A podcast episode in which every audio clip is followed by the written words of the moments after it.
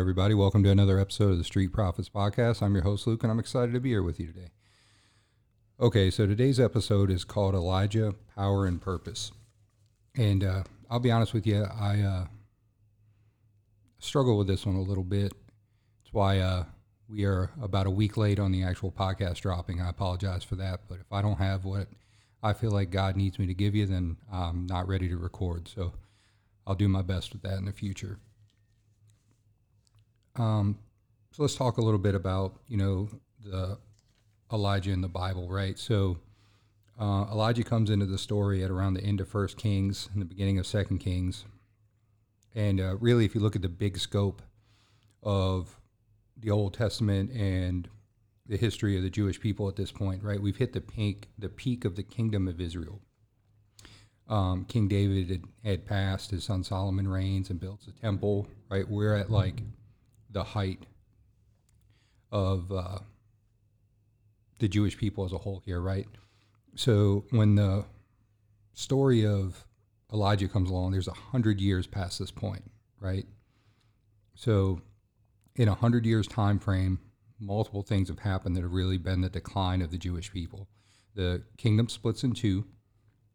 There are seven kings at this point, um, following Solomon right? Each moving farther away from God. The the First Kings tells us, right? And then eventually getting to King Ahab. And uh, King Ahab, it says, is the worst of all of them, right? It says he did evil in the sight of the Lord more than all before him. He uh, married this woman named Jezebel, um, who was a, a, foreigner, right? It's actually like a Phoenician background from the coast. Um, she uh, worshipped uh, false god Baal, eh, or Baal, as some people say. Um, so, talk about Baal a little bit. Baal is a you know false god that was essentially around from the Canaanites before uh, the Jewish people showed up. You know, they were they thought he was the god of, of rain and lightning, and uh, very similar uh, similar to some of the old Greek mythology and Roman mythology we learned in school. Right, he's one of those one of those peeps. And uh, Ahab went so far as to um, build an, an altar to Baal in Jerusalem. Right? Big, big no no here. Um, so Ahab and Je- Jezebel are literally leading the people from God and to worship the idol Baal. And God's pissed, right? He's had enough. This is not how he wants things to play out, right? His people are turning away from him which we have a cycle of right in the Old Testament. But here we're at, and he, he's had enough. Um, so what does God do? He decides to send his prophet Elijah. And uh, you know they don't they don't really give you a huge background on Elijah, right? But we'll I'll go off of some of the things that the Bible does tell us, right? All the Bible really tells us is he's from a place called Gilead. Gilead is a um, isolated mountainous region, some distance away from from Jerusalem itself, right? Very rough and tumble region on the other side of the Jordan River. Um, way different lifestyle than what um, the Jewish people are actually living in Jerusalem. Um, I believe that this solitary and wild upbringing made him uniquely built for the mission that God had ahead of him. Like almost picture this frontiersman, you know, kind of yoked up a little bit in his own way. Like he's he's been out there taking care of himself and and doing the things he needs to do to survive, way different than these people at Jerusalem, right? Um, he was isolated from their wicked ways, you know, as they were turning farther and farther away from God. He was he was in his spot doing his thing um, with God. I think that's important to recognize. There was a separation there between the two. Um, in the strength and independence it takes to live in a place like Gilead made him the perfect person to stand upright before an evil king. He had to know that he was going to be able to stand up um, loud and proud and tell King Ahab exactly what they were doing. And uh, perfectly fit for that situation, right? God doesn't send somebody. Um, what what do they always say? You know, um, God oftentimes doesn't call the qualified, but He qualifies the called. I feel like God built Elijah for this purpose through the the way he lived and what he was doing, right? Um, so God sends Elijah to go before King Ahab, right? And he And he tells King Ahab, As the Lord the God of Israel lives before whom I stand, there shall be neither dew nor rain these years except upon my word. So basically tells King Ahab, You guys are done, man. If I don't if I don't say so, there's gonna be no more rain, drought, you know, animals are gonna die, crops aren't gonna grow, people are gonna die. You guys better turn around. And if you don't turn around, I'm not saying anything. Right? So importance of this particular part of the story, right? First, Elijah was obedient. Imagine the stones it takes to be able to stand in front of a king, especially one that his wife, it turns out, has been going around killing all the prophets of God, right? And turning the people away.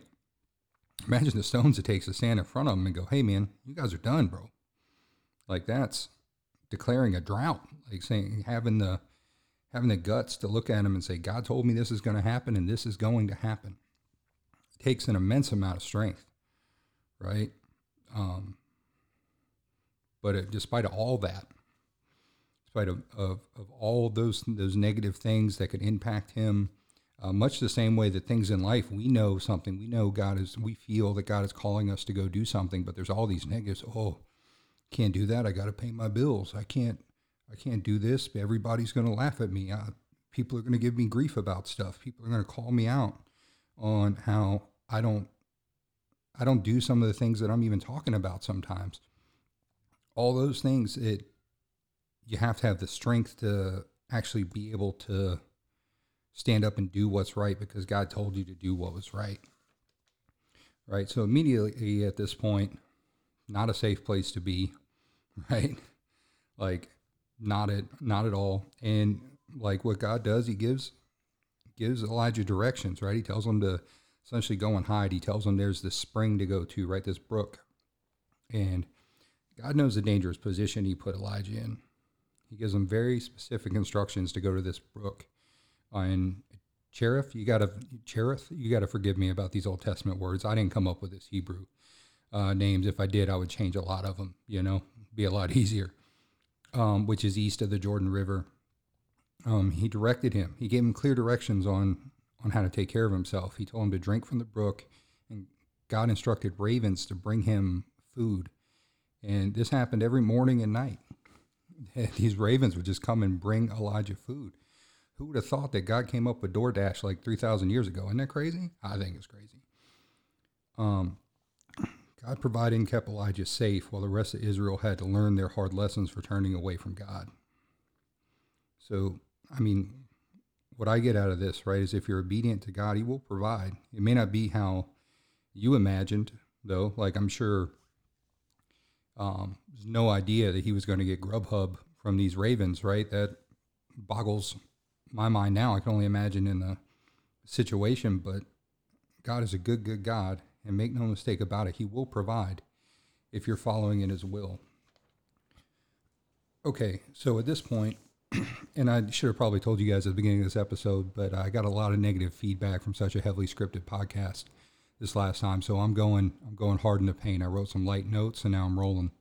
So if you like it, I hope you do. Apparently, the majority of people do. If you don't, let me know, and we'll hopefully figure out a better balance.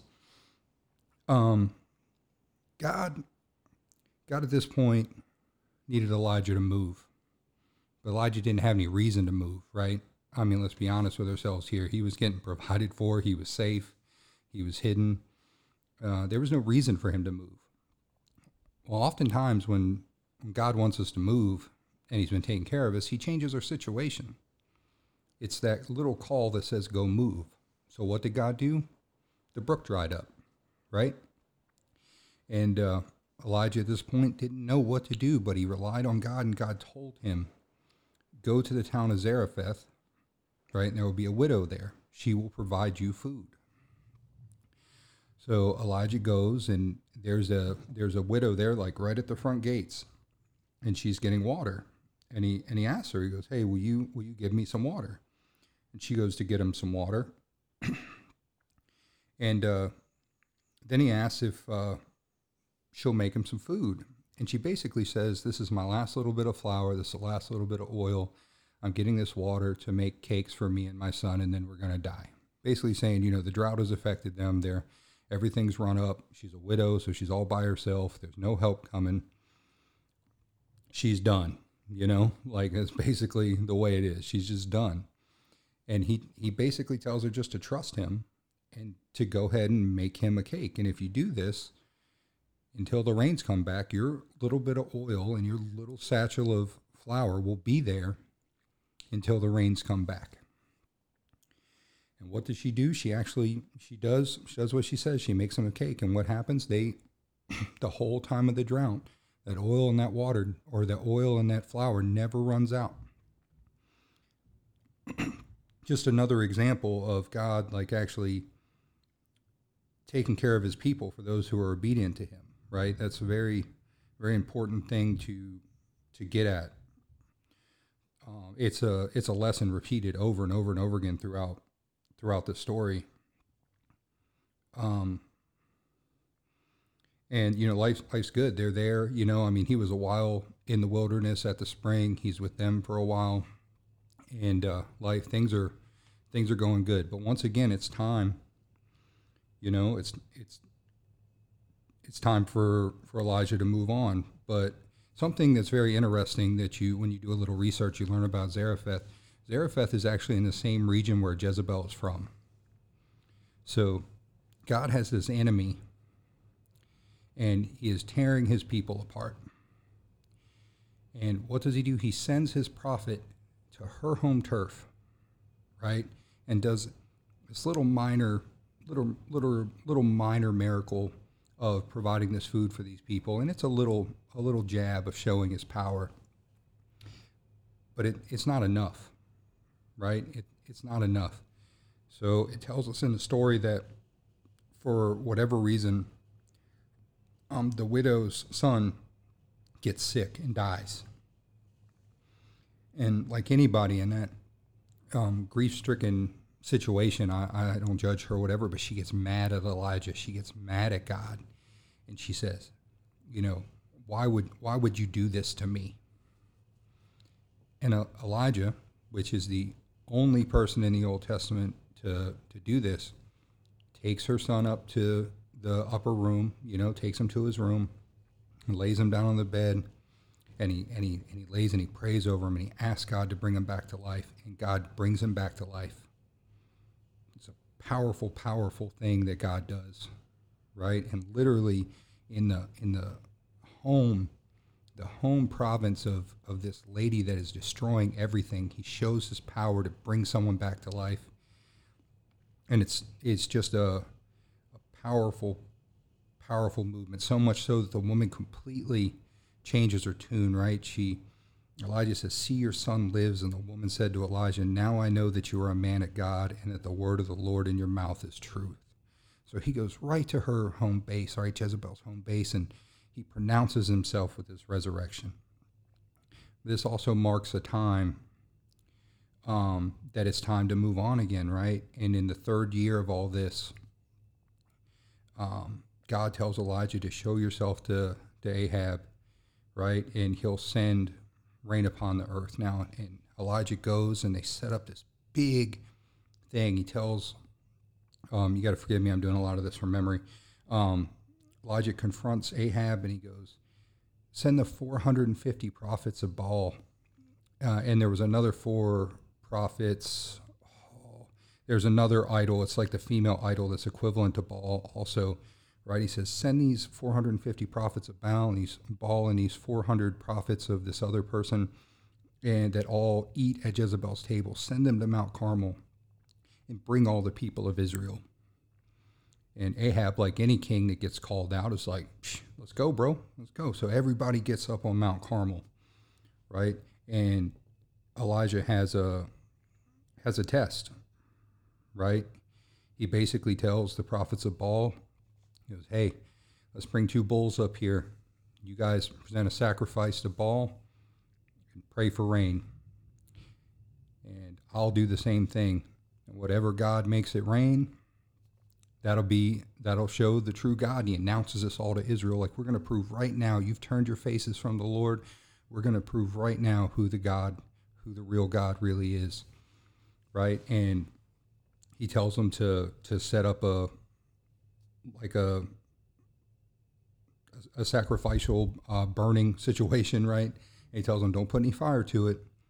You know, cut up the bull, put it on there, ask Baal to light it up, right? So he lets them go first. And uh, these 450 prophets of Baal, they set everything up, they do it, and they're praying and dancing and wailing, trying to get the prophet Baal to rain, to, to bring down rain. And it doesn't, or to bring down bring down fire to this sacrifice, right? And nothing happens. And it gets to the point where he he literally starts ridiculing them, right? He says stuff like, you know, maybe your God's sleeping, or maybe he went away. Um, you know, maybe he's even using the bathroom, is what the equivalent of what he says is. And this upsets the prophets of Baal even more, and they start cutting themselves because you more research you you learn about these prophets of blood sacrifices were huge, and they would cut themselves and do these things things that oftentimes we see people that struggle with life do very similar things. I find that, you know, very, very ironic. Um, that it's almost like people are doing trying to blood sacrifice themselves a little bit when they get into cutting, and uh, and none of this works. And it gets to the to the end time when it's time for the second second sacrifice of the day. And this time, you know, Elijah just does it up big, right? Because he knows his God, he knows what's up, and uh, he he sets up his you know he sets up his his wood for his fire he cuts up the bull he puts on me he instructs the people to dig this big trench big trench around. And then he tells people to pour water on it pour water on the on the wood and they do it right? And he tells them do it again. And he tells them do it again right? So everything's soaked so much so that the water has filled up the trench right? He wants there to be no doubt that his God is the true God. Then he then he cries out to the Lord, right? He prays, he blesses, blesses every um the situation, right? And he and he and he prays. And then he I'm trying to look up the exact prayer here, forgive me. Um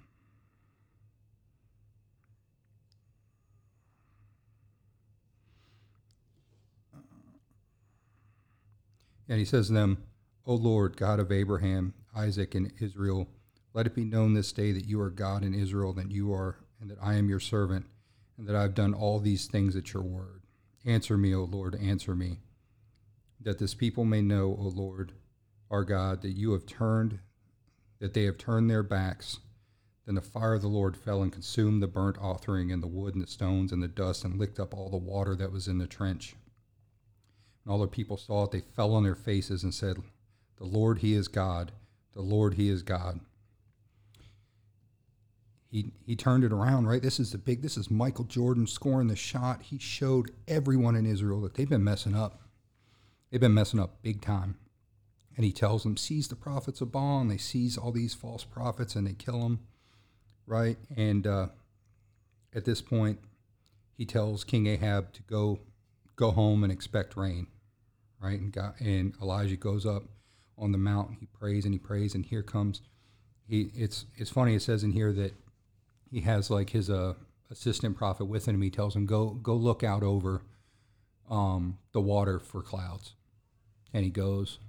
He doesn't see anything. He goes. He doesn't see anything. It happens on the seventh time. He tells him to go back, and Elijah's just on his knees, hands on the ground, you know, head on the ground, praying. And uh, and the seventh time he goes, they say he sees this tiny little cloud and it grows into this huge dark cloud and this huge storm comes right and rain is back to israel at this point right? Showing that our god is the one true god.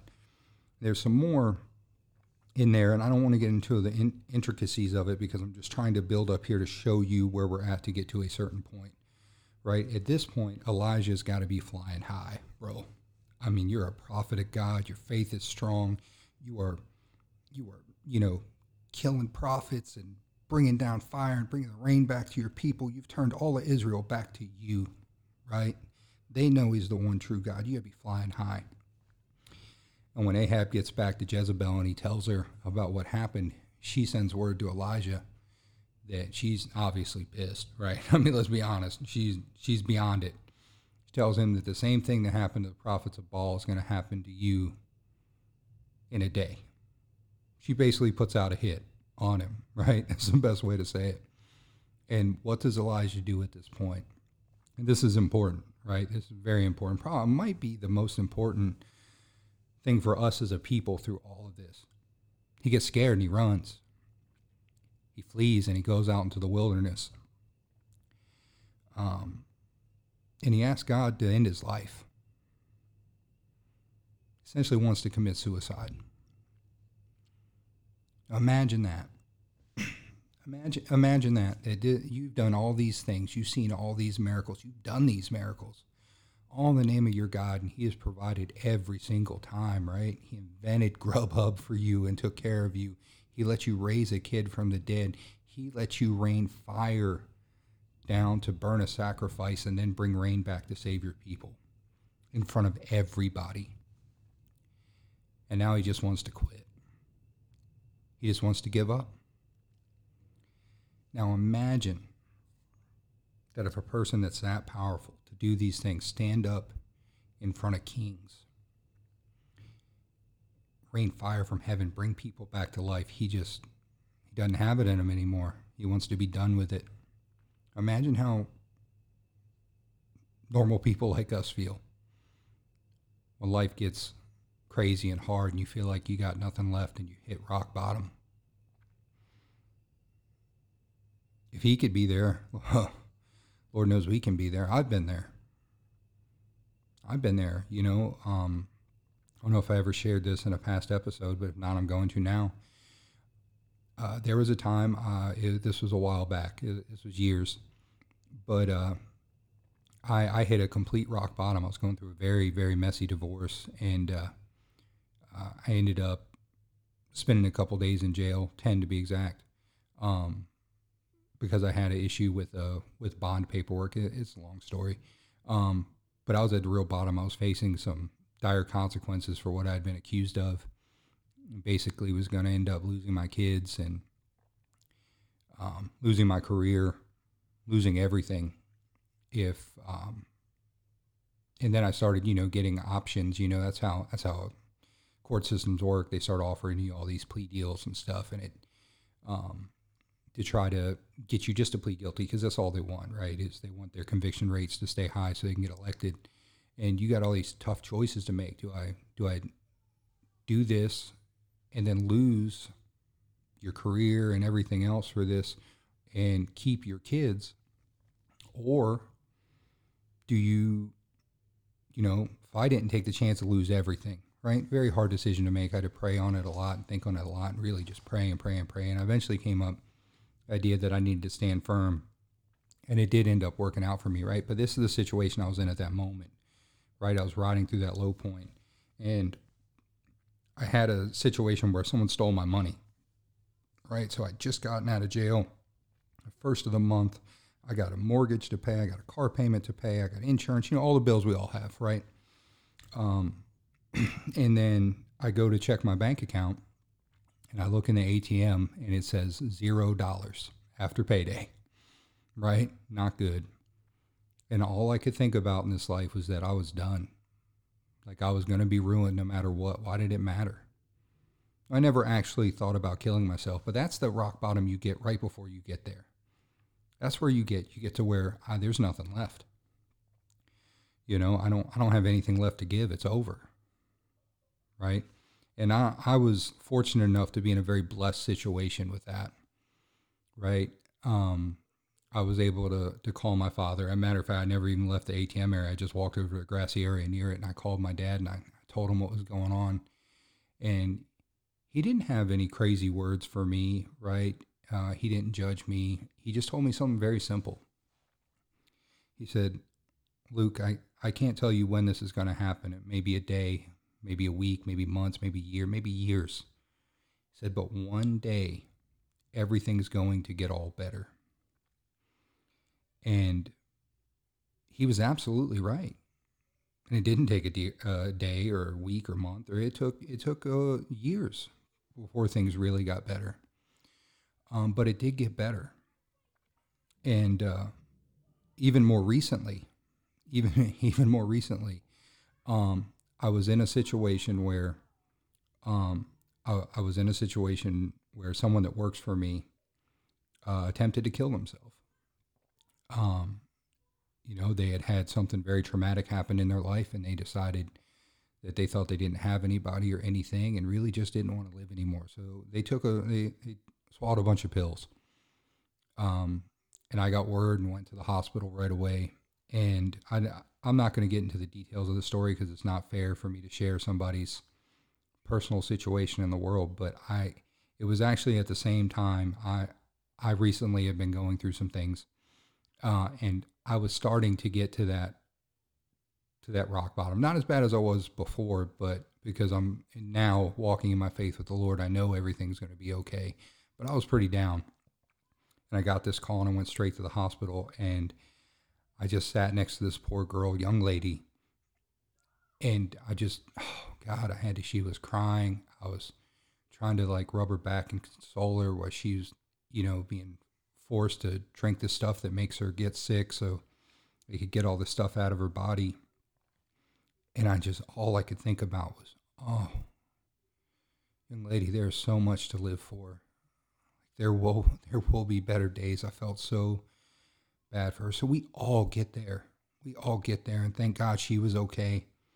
You know, there's no lasting effects. She's fine and healthy. And we're in constant communication. We're working on things and making things better. And she sees that there will be better days to come. And I'm so thankful that I thank God for that every second of the day that she's got there in her heart. Um, but I bring this up because there's a there's a lot of people out there that go through this right? Especially with the pandemic and everything that just happened, the isolation has affected people a lot. And now with, you know, rising inflation, the cost of everything going up, the economy not looking good, people people are starting to get there, but I'm telling you all, there will be better days. And you don't have to feel bad about it. You do not have to feel bad about it. Even someone as strong as the prophet Elijah, he was there in that spot and he still didn't want it anymore. So let's talk about what God did with that. Right? God didn't chastise him. God wasn't upset with him. God knew. God knew he was at the end of his rope because God knows everything. He knows your heart. He knows your ways. He knows what you're going to say before you say it, what you're going to do before you do it. He knows. He let him rest. He let him rest under a tree. An angel brought him food right? The angel woke him up, let him eat, let him go back to sleep. Then there was more food. He let him get himself back up. Then he said there was more work to be done. Right? And I'm not going to get into all of that, right? But God had him do wonderful, wonderful more things. He had him, uh, you know, an, anoint new kings in different places. Um, he had him find his eventual eventual successor which happens to be named Elisha, S H A. I know. I don't know why. He could have, you know, he could have had his successor be Fred. I don't know. Not my deal. It's God's deal, right?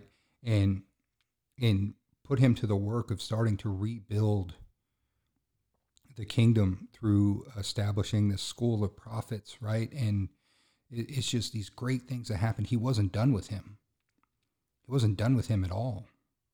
Just like he's not done with us then how did how did he reward him for for what he did? Elijah's the only person that got to go to heaven without actually dying. Fire from heaven came down and brought him up. He was rewarded so much because he was faithful and he listened even through the hard times. Even when he didn't think he had anything left, he never gave up. That is such such a powerful message to get for this people. I know there are people going through hard times, and I know there's still hard times to come for many of us. But it's going to be okay. We are going to come out on the other side. And by God, if you stick with God and you stick with your faith, you stick with your love of the Lord, and and you know sticking with the commandments, right? Love the Lord your God with all your heart, all your soul, all your mind, and love your neighbor as yourself. If we continue to do that, there's nothing but paradise on the other side of whatever we go through in this life. Let's go ahead and end this bad boy in prayer. Dear Heavenly Father, I just want to thank you for this time. I want to thank you for the ability to talk to people, Lord. I hope I hope this message touches every ear that needs to hear it, and there's every heart that needs to hear it, Lord. I pray, I pray for that girl that works for me, Lord. I pray that she understands that she is loved and she is special and she is unique. And God, you made her just like you made all of us, right, in your own image, but you made us all for a purpose and a power, Lord, in you. And I pray that that everyone that listens to this recognizes that, and everyone that that sees that understands your love and your peace, and know that what we're going through is just a, it's a season. It's just a season. And I pray all these things in Jesus' almighty and all powerful name. Amen.